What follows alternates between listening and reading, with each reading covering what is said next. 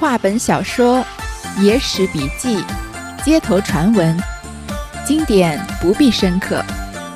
欢迎收听三弦儿的三言二拍，我们一起听听故事，聊聊人生。上一次我们说到，文若虚就凭着他一两银子买的洞庭红橘子呀，在吉林国赚了将近有八百多两银子。赚了银子以后呢，他也不敢再在吉林国进货，他觉得自己没有做生意的天分，于是就带着钱啊，等着其他的船员把货进了，然后就继续开船走了。行了数日，忽然间天变起来，但见乌云蔽日，黑浪掀天，蛇龙戏舞起长空，鱼鳖金黄潜水底，蒙冲泛泛，只如栖不定的数点寒鸦。岛屿浮浮，便似墨不煞的几只水蹄；舟中是方洋的米簸，舷外是正熟的饭锅。总因风伯太无情，以致高湿多失色。这一次船在上海啊，就没有之前那么好运气，三五天就到吉林国了，而是遇上了巨大的风浪。他用一首词来形容这个风浪有多厉害。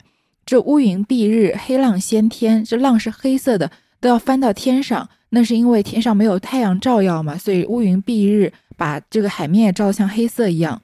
这个浪好像蛇龙戏舞起长空。传说中有风暴的时候，龙就会出现，或者是蛇要幻化成龙的时候，一般都是在暴风雨的天气。鱼鳖金黄潜水底，那像鱼啊、鳖啊这样的海底生物呢？因为风浪过大，所以就吓得潜到水里去了。蒙冲泛泛，蒙冲啊，这比较生僻的字，两边两个字，左边都是这个划船的船的左半边舟字旁，蒙呢右半边是一个启蒙的蒙，冲右半边是个儿童的童。这蒙冲呢，其实是一种战舰，具有一定攻击力的快艇。这里就是形容他们的船，船本身也是挺大的，但是在这个。嗯，风浪的海面上啊，就好像漆不定的数点寒鸦，就像一点一点，就像这个乌鸦一样而已。而岛屿呢，在风浪中好像也浮浮沉沉一般，因为这个浪一会儿高一会儿低嘛，就好像岛屿在海面上是漂浮的一样，好像没不煞的水蹄，水蹄也是一种水鸟，就像没有没办法被水淹没的水鸟一样。舟中是方洋的米簸，舷外是正熟的饭锅。这个米簸呢，簸就是簸箕的这个簸。它因为以前人吃米不像我们现在买来就有这白花花的大米吃，他们要又把这个米啊放到这种像簸箕一样形状的米簸里面，然后一直扬它、抖动它，来筛掉一些米糠啊、灰尘这样的东西。因为船颠簸的好厉害，所以这个船里面啊，好像是一直在被抖动的米簸一样，人就像米一样从船头颠到船尾。而舷外呢，这个船舷外面因为风浪很大。好像是正熟的饭锅一样，因为熟的饭锅这个水都咕嘟咕嘟的冒泡泡嘛。只因风伯太无情，以致高湿多失色。风伯是中国古代神话传说中的一种鬼怪，其实就是风神，掌管风的。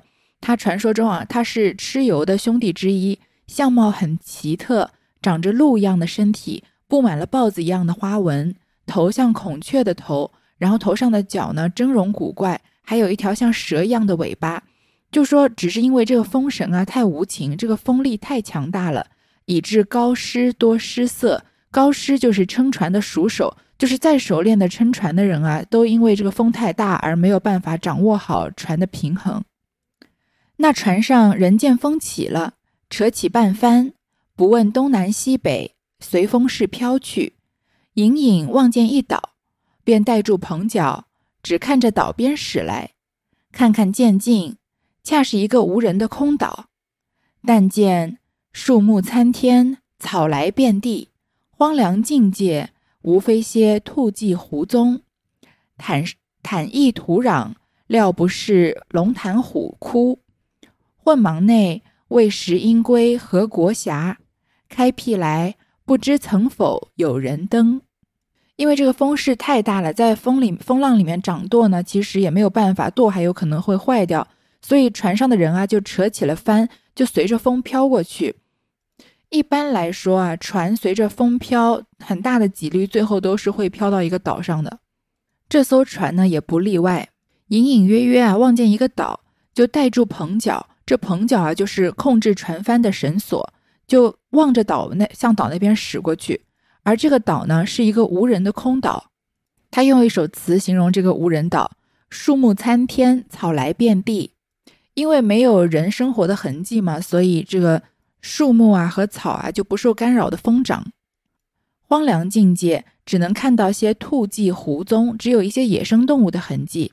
坦夷土壤，料不是龙潭龙潭虎窟。坦夷就是形容山势平缓，连绵不断。因为地势很平缓啊，看上去也不像有这个飞禽走兽猛兽的样子。混茫内，在茫然之中啊，不知道这个岛是哪个国家管辖。开辟来不知曾否有人登，在他们之前啊，也不知道有没有人来过这个岛。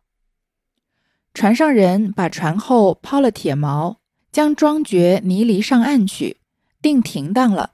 对舱里道：“且安心坐一坐，后风势则个。”那文若虚身边有了银子，恨不得插翅飞到家里，巴不得行路，却如此手风呆坐，心里焦躁。对众人道：“我且上岸，去岛上望望则个。”众人道：“一个荒岛有何好看？”文若虚道：“总是闲着，何爱？”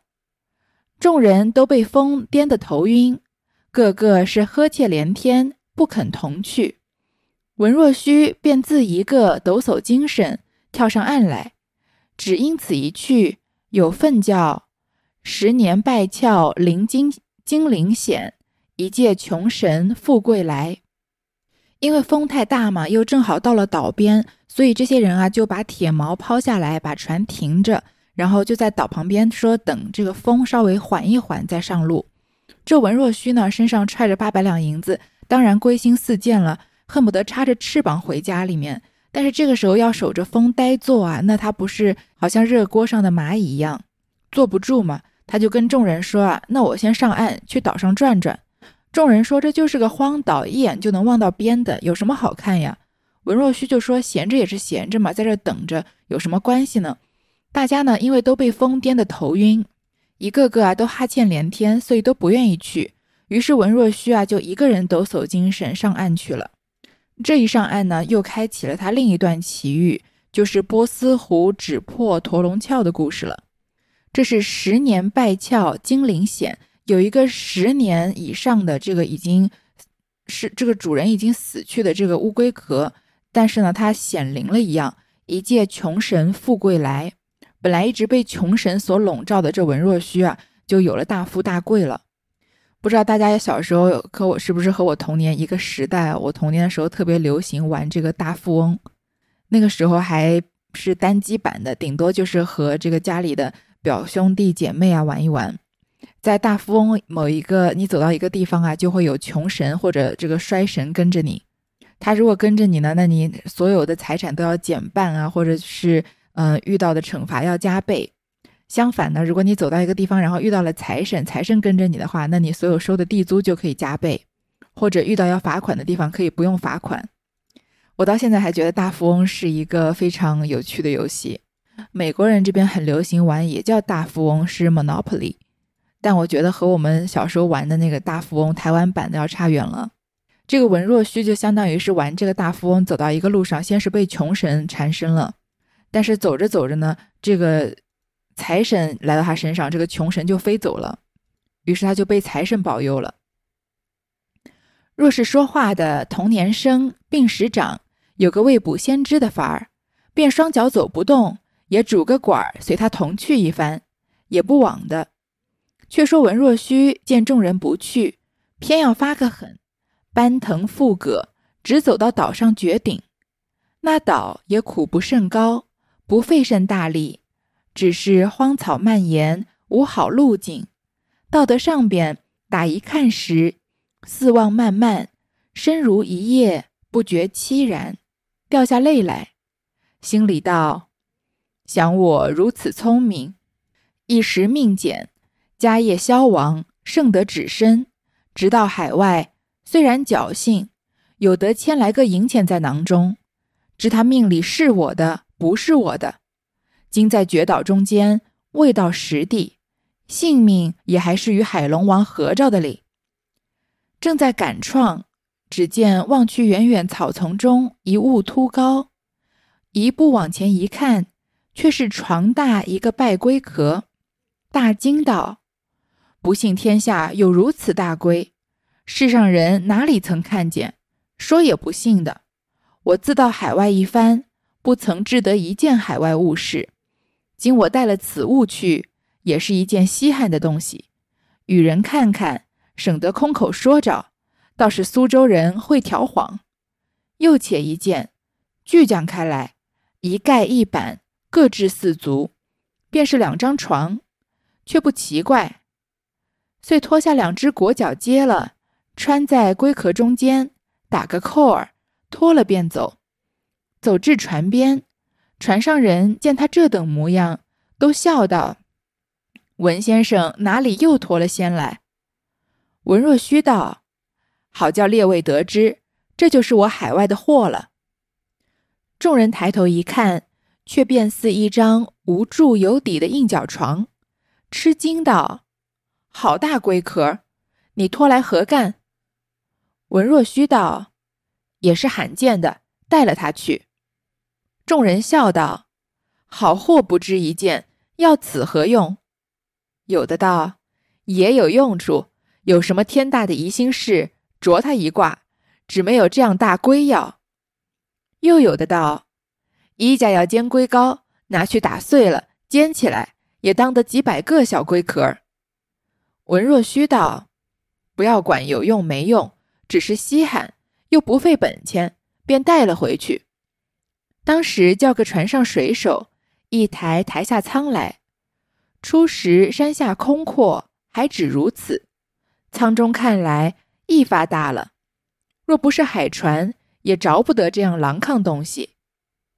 众人大家笑了一回，说道：“到家时有人问，只说文先生做了偌大的乌龟买卖来了。”文若虚道：“不要笑，我好歹有一个用处，绝不是器物。”随他众人取笑，文若虚只是得意，取些水来，内外洗一洗净。抹干了，却把自己钱包、行李都塞在龟壳里面，两头把神一盼，却当了一个大皮箱子，自笑道：“悟的不眼前就有用起了。”众人都笑将起来，道：“好算计，好算计！文先生到底是个聪明人。”当夜无词。这个开头，我们以前我忘了是哪一篇小说也说过一模一样的。说若是说话的童年生病时长，有个未卜先知的法儿。就说我们现在事后诸葛亮啊，在看那个时候，如果时光倒流啊，我们回到那个时候啊，即使是我双脚走不动，就是那些说不愿意跟这个文若虚上岸看的人，即使双表双脚走不动啊，拄个拐杖也该跟他一起去，这样也不枉费的。可见文若虚这一趟啊，此行不虚。他看到别人都不愿意去啊，就偏要发狠。所以攀藤附葛，一直走到岛的顶上。这个岛呢，其实也不高，所以没有费什么力。只是一到了岛上啊，就看到荒草蔓延，其实没有什么路好走。然后四望漫漫，深如一夜，忽然之间就有一种自己很渺小的感觉。这文若虚啊，不禁自伤身世，掉下泪来，想说啊，我本来这么聪明，一生命简。这个简就是困苦不顺利的意思。家业消亡啊！现在只剩我一个人。现在到海外，虽然侥幸得了千来个银钱在我的包裹里，但现在谁知道这钱命里是我的还是不是我的呢？因为钱文若虚也不是没有过，但是他依然体会到了穷的滋味。现在在绝岛中间，在一个孤岛上啊，还没有到实地，没有回到家乡，性命啊都和海龙王合着呢。就说这趟旅旅途也不知道顺不顺利，能不能平平安安、健健康康的回去还不知道。正在感叹啊，看到远远望去啊，草丛里面有一个东西凸起来的。他往前一看啊，是床大的一个败龟壳。败龟壳其实就是乌龟壳，但是它和一一个一张床那样大。文若曦看到啊，就大惊，想说没想到天下有这么大的乌龟啊！这世界上的人一定都没有看见过。我啊到海外游历一番，什么东西都没有买回去，因为他虽然赚了钱嘛，但他不敢买东西。那我今天就把这个好大的龟壳带回去，也算是稀罕物件，给大家看一看，免得啊我这个空口说白话，空口无凭，别人以为我是苏州人，善善于撒谎呢。就相当于他带一个旅游纪念品，但这个这个纪念品是不用花钱的，而且他还随即想了一个办法，这个乌龟壳啊锯开来。因为龟壳它不是这个乌龟在中间，上面是这个龟壳的顶端有这个花纹的，但是它的下半面贴地的地方不是那种白的，也是也是一个龟甲嘛，所以他说就把这个锯开来，一盖一板，这个上面的龟壳，下面的龟壳分两块，然后每一块呢都给它安四个床脚，那我不就有两张床了吗？以后整天枕着这个龟壳睡觉也算是奇闻异事。于是呢，他就脱下两只裹脚，应该是脚上的布。把这个穿在龟壳中间打了个扣，就拖着这个床一样的大的龟壳啊就走了。走到这个船边，船上人看他拖了这么大一个东西，就笑他说：“文先生啊，又从哪里驮了仙来了？这个驮仙啊，就是逆风或者逆水行船的时候，水手必须要上岸拉仙，拉这个铅使船前进。我们小时候有一首很流行的歌叫《纤夫的爱》啊，应该就是这个驮铅的意思。”文若虚就说啊，这就是我从海外要带回去的货了。大家一看啊，就好像一个无柱有底的硬脚床，因为以前的床是有床柱的嘛，上面还要拉帘子，但它没有柱，但是有底，像个床一样，就大吃惊到啊，说好大的龟壳，你拖这么大的龟壳干嘛呀？文若虚就说啊，这也算是罕见物事，我就把它带回去。其他人呢都嘲笑他，说你好货不值一件，你带这个龟壳回去干嘛？也有人就开玩笑，开发脑洞，帮这个文若虚想这个龟壳可以怎么样？因为龟壳是可以用来算卦的。现在的这个算命的人，不知道中国命理还有没有老师拿这个龟壳或者是鸟来算卦。那龟壳算卦一般都是掌心大小的龟壳嘛。有人就说啊，你用这么大的龟壳可以帮人家解决大麻烦，有什么天大的疑心事啊，就用这么大的龟壳来给他算一卦。只可惜啊，没有这么大的龟药。龟药可能是算命里面这个用龟壳算卦里面专用的一种给这个乌龟壳用的这个东西，具体是什么我不太清楚，但大概就是比如说你去旅游景点买貔貅，这个导游和商家也会跟你说要用什么水给它清洗，然后放在枕头下面这样一系列的程序，可能这个龟壳也要用龟药的。又有人有脑洞说啊，这个医家要煎龟膏的，你拿这么大龟壳打碎了。煎起来，就可以当几百个小龟壳用呢。看来中药里面要也有要用龟壳的地方。文若虚就说啊，管它有用没用呢，就只是觉得少见又不费本钱，就把它带回去吧。于是叫船上一个水手啊，抬到船舱里面。当时文若虚在这个山上看到龟壳的时候，因为山非常的辽阔，所以看到龟壳啊，只是觉得大。这个时候搬到船里面啊，就看它是其实是非常巨大了。因为这个大小都是靠个参照物嘛，如果不是他们开的是海船啊，海船这个比较大，如果只是这个平常在湖上啊、河上行的这个船的话，也放不下这个狼抗东西。这个狼抗就是笨拙、笨重的意思。大家就又笑了一回，说我们回到家时啊，有人问，就说啊，文先生做了偌大的乌龟买卖来了。文若虚就叫他们不要笑，说我好歹有个用处。于是呢，用水啊把这个龟壳洗净。把自己的钱包啊、行李啊都塞在这个龟壳里面，因为这个龟壳不是有一个部分是容纳乌龟身体的部分嘛？那还有这个乌龟的头伸出来的部分。现在乌龟已经死了，只剩下龟壳，他就把自己的行李都塞在龟壳里面，用绳子把这两头系起来，就把它当成了一个大皮箱子。船这么呃，这个床这么大的皮箱子也是够笨重的了。自己笑着说啊，你看现在眼前不就有用了吗？现我就把它当成行李箱了呀。众人都笑起来。说好算计，文先生啊，到底是聪明人。这当然也是讽刺他的话，但是很快啊，这些人就没有什么讽刺的话好说了。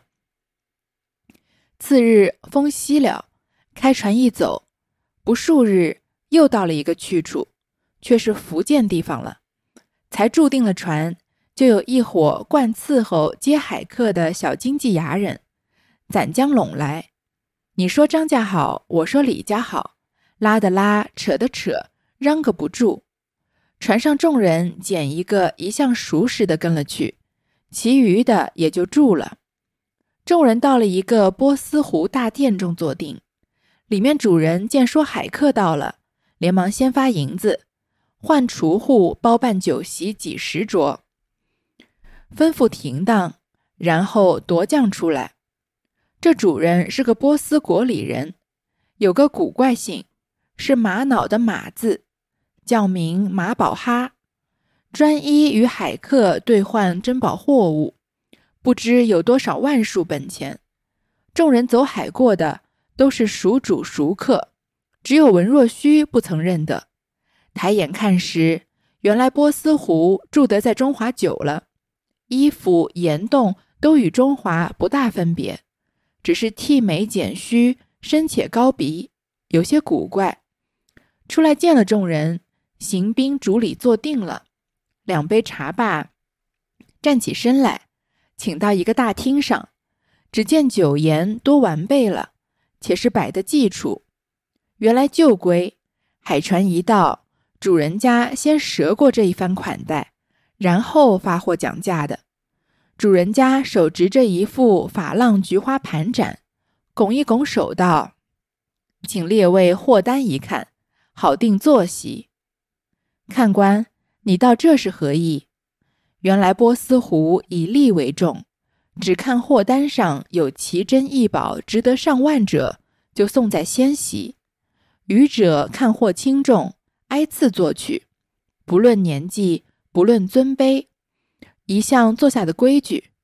船上众人，货物贵的、贱的、多的、少的，你知我知，各自心照。差不多领了酒杯，各自坐了。单单剩得文若虚一个，呆呆站在那里。主人道：“这位老客，这位老客长不曾会面，想是新出海外的，置货不多了。”众人大家说道：“这是我们好朋友到海外耍去的，身边有银子，却不曾肯置货。今日没奈何，只得屈他在末席坐了。”文若虚满面羞惭，坐了末位，主人坐在横头，酒饮酒中间。这一个说道：“我有猫儿眼多少？”那一个说道：“我有祖母绿多少？”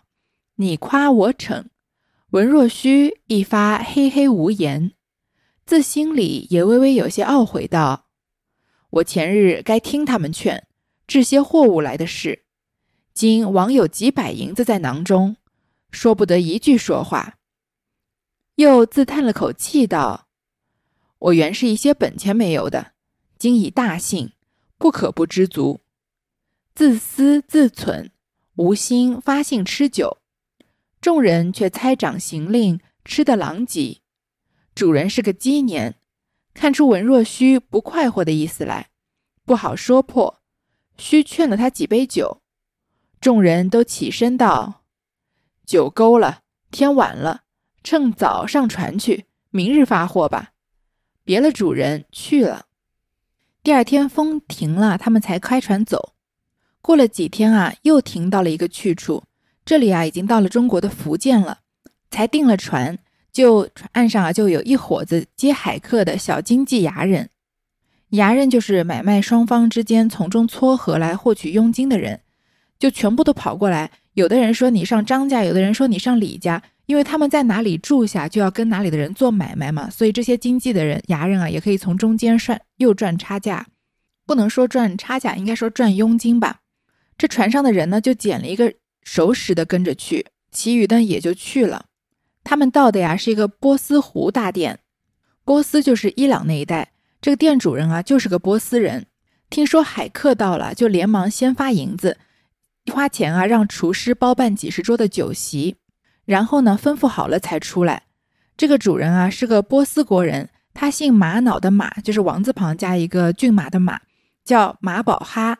他专门呢和海客兑换珍宝货物的，就是这些从远方买了东西的人来的人啊，先到他这里过一手，他想要买下来的东西他就买下来，然后他再转卖。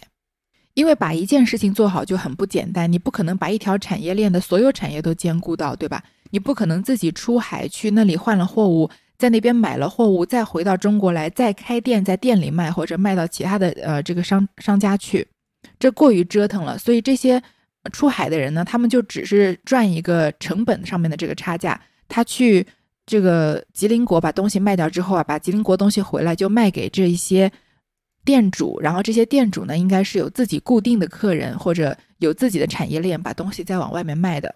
这个马宝哈因为是专门做这个生意的，非常的有钱。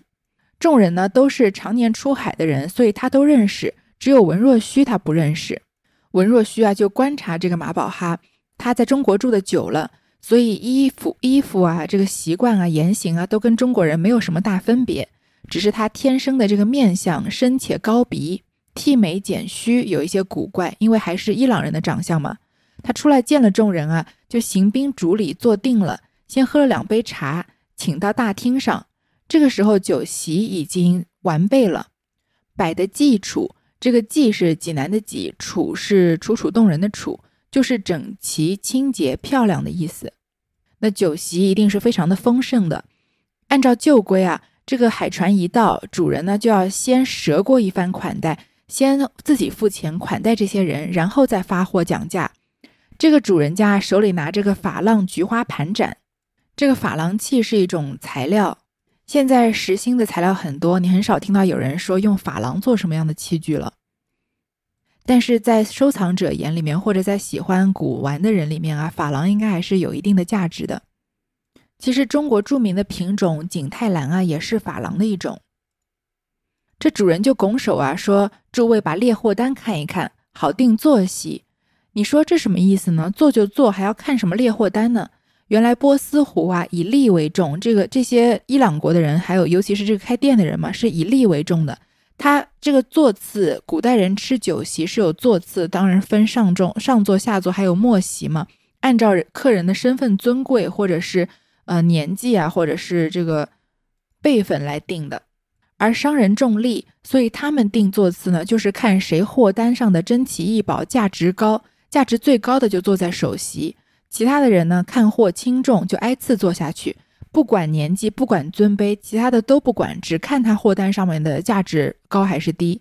那船上的人呢，货物贵贱啊，多的少的，其实大家互相心里都有数，所以呢，就心照不宣，各自领了酒杯坐下来。只剩了文若虚一个，他身上虽然有钱啊，但是他没有置办任何货物嘛，就呆呆的站在那儿。主人就说啊，这位老客长没有见过，一定是新出海的，可能置货置的不多了。大家就帮他圆场。说他是我们的好朋友，陪我们去海外玩去的。身边呢虽然有银子，但是他没有买货，所以没办法，只能屈就屈尊他在末席坐了。文若虚呢就感觉有一些惭愧，坐了末位。那主人就在横头，因为摆酒席嘛，主人就是坐在最前面，然后两边是列席的。饮酒中啊，大家酒酣耳热，都在夸耀自己从这个吉林国带了多少的宝物来。有人说自己带的猫儿眼啊，有人说带的祖母绿啊，都是一些价值连城的宝石。而文若虚在中间呢，就插不上话，因为他什么也没带嘛。他这个时候心里也是有点懊悔的，想说我之前啊就该听他们劝，买些东西来才对。现在啊，我白白有几百两银子在囊中，但是呢，这个他们说话我一句也插不上，还只能坐在末席。但是他想了一想啊，又叹了一口气，说我本来是什么钱都没有的，这一两银子还是张大他们帮我借来的。现在能有八百两银子啊，已是大幸了，不能不知足。这么想想啊，就没心情吃酒。但是其他人呢，吃酒吃得很愉快，猜拳行令，吃得杯盘狼藉。主人是个鸡年，鸡年就是阅历很深、懂得人情世故的人。他看出文若虚不快活的意思来，但是也不好说破，只好虚劝了他几杯酒。酒酣耳热啊，众人都站起来说啊，酒够了，吃的也差不多了。趁早上船去，明天发货吧。他们呢就别了主人去了。主人撤了酒席，收拾睡了。明日起个清早，先走到海岸船边来拜这伙客人。主人登舟，一眼瞅去，那仓里朗朗抗抗这件东西，早先看见了，吃了一惊，道：“这是哪一位客人的宝货？昨日席上并不曾说起。”莫不是不要卖的？众人都笑，指道：“此必有文兄的宝货。”中有一人忖道：“又是智货。”主人看了文若虚一看，满面正得通红，带了怒色，埋怨众人道：“我与助公相处多年，如何嫩地作弄我，叫我得罪于新客，把一个末座屈了他，是何道理？”一把扯住文若虚，对众客道：“且慢发货，客我上岸，谢过罪招。”众人不知其故，有几个与文若虚相知些的，又有几个喜事的，觉得有些古怪，共十余人赶了上来，重到殿中看是如何。只见主人拉了文若虚，把交椅整一整，不管众人好歹。那他头一位坐下了，道：“世间得罪得罪，且请坐一坐。”文若虚也心中惑夺，忖道：“不幸此物是宝贝，这等造化不成？”主人走了进去，须臾出来，又拱众人到先前吃酒去处，又早摆下几桌酒，为首一桌比先更齐整，把盏向文若虚一揖。就对众人道：“此公正该坐头一席，你每枉自一传货，也还赶他不来。先前失敬失敬。”众人看见，又好笑又好怪，半信不信的，一袋坐下了。酒过三杯，主人就开口道：“敢问客长，世间此宝可肯卖否？”文若虚是个乖人，趁口答应道。只要有好价钱，为甚不卖？那主人听得肯卖，不觉喜从天降，笑逐颜开，起身道：“果然肯卖，但凭吩咐价钱，不敢吝惜。”文若虚其实不知值多少，讨少了怕不在行，讨多了怕吃笑，忖了一忖，面红耳热，颠倒讨不出价钱来。张大便与文若虚丢个眼色，将手放在椅子背上，竖着三个指头，再把第二个指空中一撇，道：“索性讨他这些。”文若虚摇头，竖一指道：“这些我还讨不出口，在这里。”却被主人看见道：“果是多少价钱？”张大倒一个鬼道：“依文先生手势。”赶向要一万嘞！主人呵呵大笑道：“这是不要卖，哄我而已。此等宝物，岂值此价钱？”众人见说，大家目瞪口呆，都立起了身来，扯文若虚去商议，道：“造化，造化，想是值得多嘞。我们时时不知如何定价。文先生不如开个大口，凭他还吧。”文若虚终是爱口实修，待说又止。众人道：“不要不老气。”主人又催道：“实说说何妨？”文若虚只得讨了五万两。主人还摇头道：“罪过，罪过，没有此话。”扯着张大私问他道：“老客长们海外往来不是一番了，人都叫你张识货。”岂有不知此物就理的？必是无心卖他，没落小四罢了。张大道，实不瞒你说，这个是我的好朋友，同来海外玩耍的，故此不曾置货。世间此物乃是避风海岛偶然得来，不是出价置办的，故此不实的价钱。若果有这五万与他，勾他富贵一生，他也心满意足了。主人道：“如此说，要你做个大大宝人，当有重谢，万万不可反悔。”遂叫店小二拿出文房四宝来。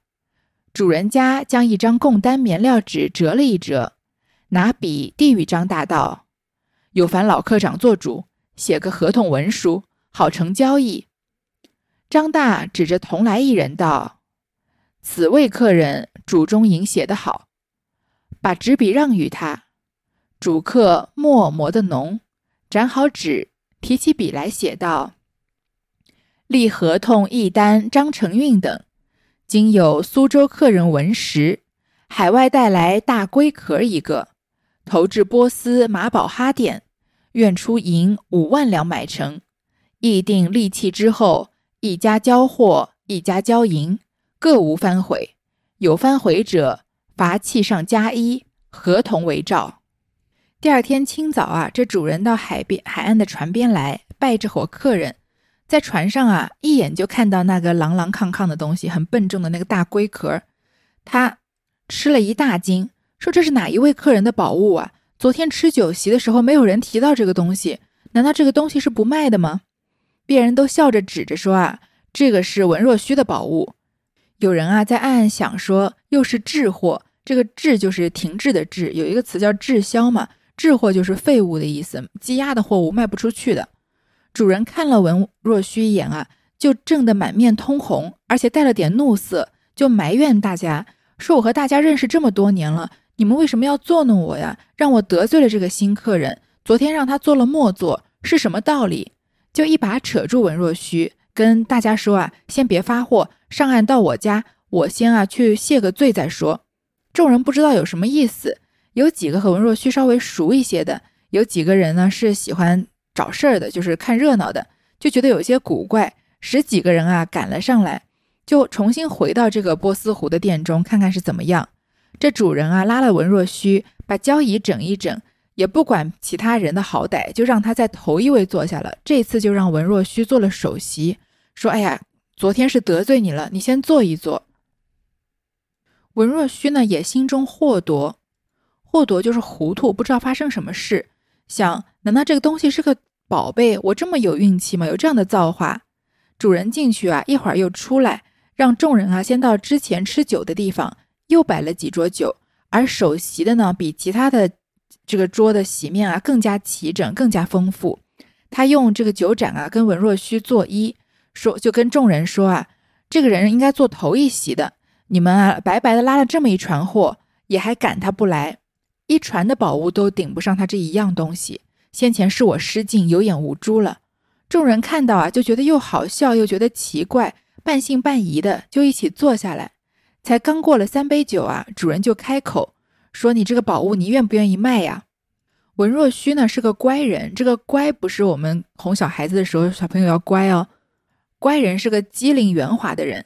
他既然有人出价要买，他当然卖了，这是无本万利的生意嘛。就说有好价钱，干嘛不卖呢？这个主人听说肯卖啊，就觉得喜从天降，笑逐颜开，就说啊，既然你肯卖，那你随便出钱，我都不会吝啬。文若虚这个龟壳是白捡来的嘛，他也不知道该出多少钱，讨少了怕别人觉得他不识货，讨多了呢又怕别人笑他贪心，就想得面红耳热，说不出价钱来。这个张大和文若虚比较熟嘛，就跟他丢个眼色，把手放在椅子背上，竖了三个指头。再把第二个手指啊往空中一撇，这应该就是要他讨三千两的意思。说索性讨他这些，这文若虚就摇摇头，竖了一指，说一千两我都讨不出口呢。却被主人看见，说到底是多少钱啊？张大就在旁边捣鬼，说这个文先生首饰啊，像要讨一万两呢。其实他也就是开个玩笑，他三千两他都说索性讨这么多，反正看他愿不愿意出嘛。那一万两是万万不可能的。这主人呵呵大笑。说这是你不要卖，你哄我呢？这等宝物一万两怎么够啊？大家听到这个主人很正经的这样说啊，都目瞪口呆。这个时候全部都坐直起来了，扯着文若虚去商议，说：“哎呀，这真是你的造化！看来这个东西啊值好多好多钱呢，我们也不知道该怎么定价，不如你就狮子大开口，随便他还吧。就他他你价出的太高，他再还价就是了。但是文若虚呢，还是爱口实修，还是有点不好意思。”欲言又止的众人就叫他不要不老气，这个老气其实是老练的意思，就是说不要怕羞。主人又催他，他最后只好讨了五万两。这个主人还摇头说：“罪过罪过，没有这个话，你肯定跟我开玩笑呢。”这个主人也是个实在人啊，别人讨一万两的时候，你就一赶快一手交钱一手交货不就好了？还一直说不可能不可能，你肯定逗我玩呢。那他们就肯定知道这个东西肯定是价值连城的了。他就扯着张大问他。说老客长们，你们常年从海外往来的，又不是第一次了。人们都叫你张识货，你可怎么可能不知道这个东西值多少钱呢？因为他哪想得到他们是从荒岛拉过来的呢？肯定以为文若虚也是从其他国家买来的。说你们买来的价格肯定就不值五万两了，你怎么可能不知道多少钱呢？肯定是不想卖我，就嫌我这个地方小而已。张大就说啊，实不相瞒，他是我的好朋友，跟我们一起去海外玩的，所以没有办货。这个东西啊，是我们在避风的海岛上啊，他偶然得过来的，不是出钱买的，所以不知道该多少钱。如果你真的愿意出五万两啊，够他这一辈子的荣华富贵，他就心满意足了。可见这个龟壳的价格啊，是价值是远远超过五万两的。所以听说能用五万两买这个龟壳，这个主人非常高兴，而且立马就要把这个东西定下来，就是这样说啊，你一定要做个保人，我一定会重谢你，不能反悔。然后叫店小二呢拿出文房四宝，拿了一张纸啊，折了一折，拿笔给张大，让他写个合同文书。那张大呢就指着同来的人说啊，我不太会写文书，就说这个人写得好。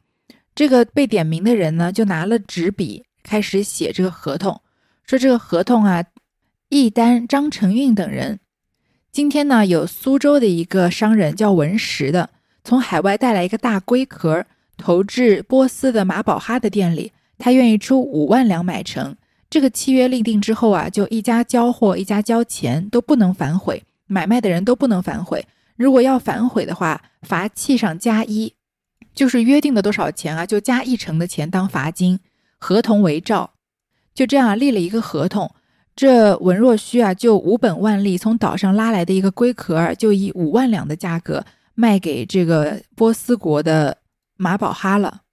可见一个人没有时运的时候啊，正正经经的买卖扇子都会亏的，这个本钱都血本无归。而他时运来的来了以后，变成转运汉以后呢，随便批发一筐橘子也有很多钱。而且他这个龟壳是和他橘子来的钱完全没有关系的，就是连走了两次运，在岸上随便捡一个龟壳也能卖五万两的银子。但是这个故事呢还没有结束呢，但是今天我们就先说到这儿。